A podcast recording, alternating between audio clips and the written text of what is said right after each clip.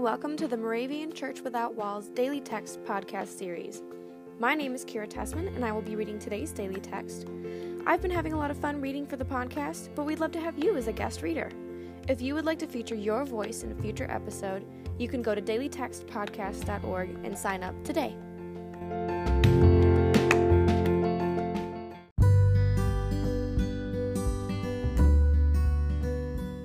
The daily text for Friday, July 12th comes from Exodus chapter 19, verse 5. The Lord says, If you obey my voice and keep my covenant, you shall be my treasured possession out of all the peoples. Indeed, the whole earth is mine. The New Testament reading comes from 2 Timothy chapter 1, verse 9. God saved us and called us with a holy calling, not according to our works, but according to his own purpose and grace this grace was given to us in Christ Jesus before the ages began.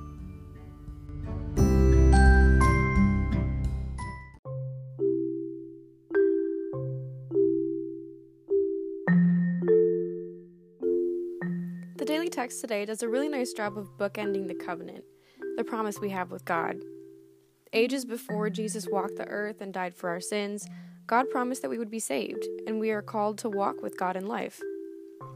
I don't know about you, but sometimes when you're walking with someone, it's hard to tell where they're going. Usually, there are subtle indications, maybe a turn of the shoulders or a new angling of the feet, that signal, hey, we're going to take a left up here. I have been personally told by people close to me that I do not have these turn signals. I just walk toward a fork in the path and decide on a whim at the last minute which way I'll turn. Generally, this results in a bit of confusion and possibly frustration for the people walking next to me, at least if they're trying to follow my lead, but that's just how I am. I've tried to work on my turn signals, but I usually just prefer being spontaneous. Luckily, God likes to give turn signals, if you will, as to what our callings are in life.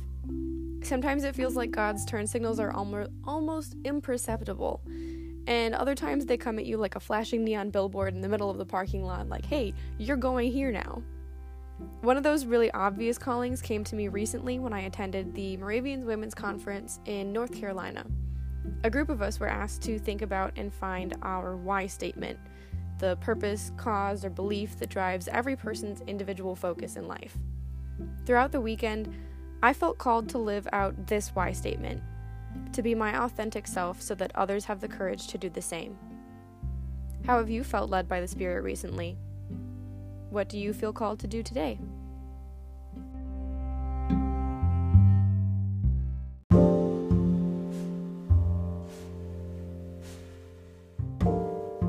Please join me in prayer. Lord of grace, you have called us to be your people, to do your work, and to be filled with your Holy Spirit. Please guide and strengthen us with the love you have shown from the very beginning. In your holy name, amen.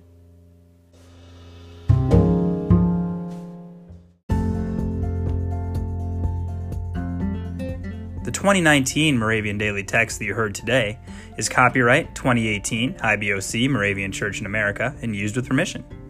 If you want to get a copy of the Moravian Daily Text, sign up for the Daily Text email, or just learn more about the Moravian Church or this tradition, go to moravian.org.